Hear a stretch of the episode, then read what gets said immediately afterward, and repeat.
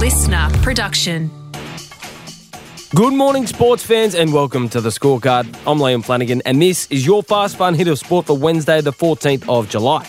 Today, we join in the fun with West Indies cricket superstar Chris Gayle and talk about ourselves in the third person, why Ash Barty's biggest threat to Olympic gold is a Barbie doll, and Les Bleus hit back against Les Wallabies.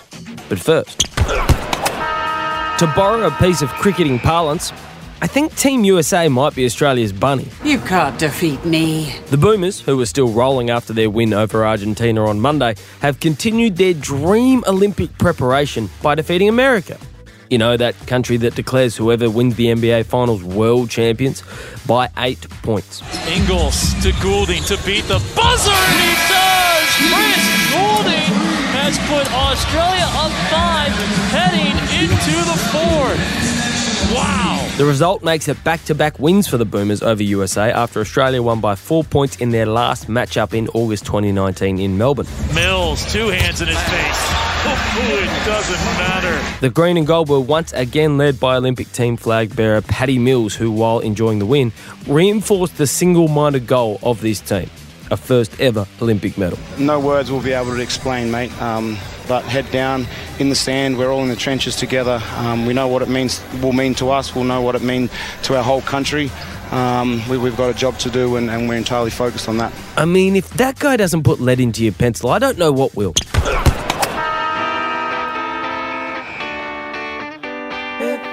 A white ball tour of the West Indies, while Australian states and territories are slamming their borders close to one another. What could be more appealing to an Aussie cricketer right now?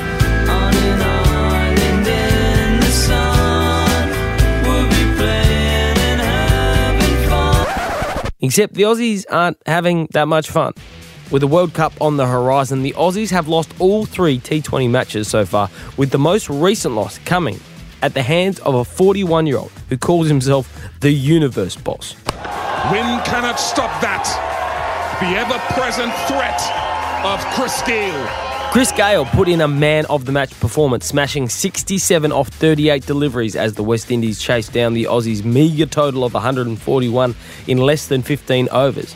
But we've always known what Chris is capable of doing with the bat. It's his words that have sometimes got him in trouble. I was trying to, you know, play a different role rather than, you know, play Chris Gayle himself. Third person warning, third person warning. He's talking about himself in the third person. Don't mind the numbers, you know, Chris Gayle not getting the runs, you know, soon to be 42. Um, you guys should be happy to see Chris Gayle on the field still. And, you know, just hopefully Chris will last as long as possible and just cherish those moments. Um, commentators don't put up no stats about Chris Gayle don't score in a half century. Just respect the universe boss and let him play in cricket and have some fun.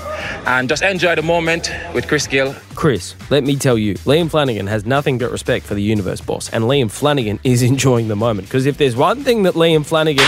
Snap out of it! Thank you. I needed that. The Wallabies pinched the first test from the French with an after the siren penalty goal, but last night it was France's turn to steal one late. And that's how you close it out. That's how you do it.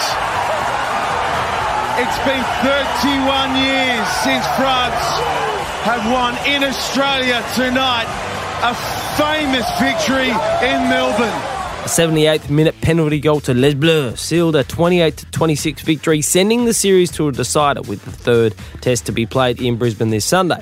But one man who definitely won't be playing for Australia in that one is 70 test veteran Quade Cooper, because apparently he's not Aussie enough. Who do they think I am? Some stupid Aussie drongo? Cooper, who was born in New Zealand but moved to Australia at the age of 13 before representing Australia at two World Cups, has been denied citizenship for failing to meet the requirement of, quote, a person engaging in activities of benefit to Australia, end quote.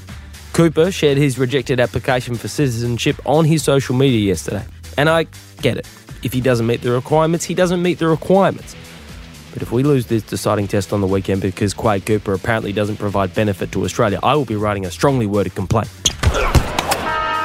While world number one Ash Barty is busy cashing checks and lifting trophies, women's world number two Naomi Osaka is dominating the spotlight away from the court. I just really want to not say a long speech because I'm a bit nervous, but um, I just want to say thank you, ESPN. Thank you, all the supporters. Thank you to my fans. I know this year has been a really, it hasn't even finished, but it's been really tough um, for a lot of us. And for me, I just want to say I really love you guys, and this is my first ESPYs. So it's really cool to be surrounded by all these incredible athletes. I think all of you guys are really cool, and I watch some of you on TV, so it's really surreal to be here. And yeah, thank you so much, and I really appreciate it. Osaka was crowned Best Female Athlete at the ESPYs Award in New York over the weekend.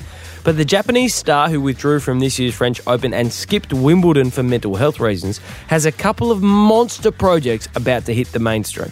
I think the amount of attention that I get is kind of ridiculous. No one prepares you for that.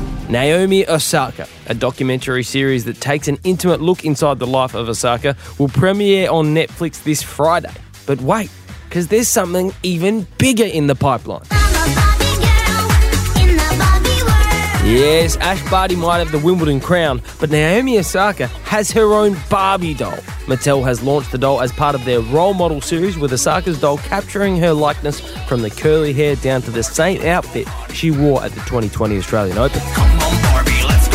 Osaka will be representing the host nation of Japan at the Tokyo Games, giving the sporting world the real possibility of a gold medal matchup between the Barbie party and the Barty party. And that is your fast fun hit of sport for Wednesday, the 14th of July. I'm Liam Flanagan. Enjoy tonight's State of Origin Game 3. See you tomorrow on the scorecard. Listener.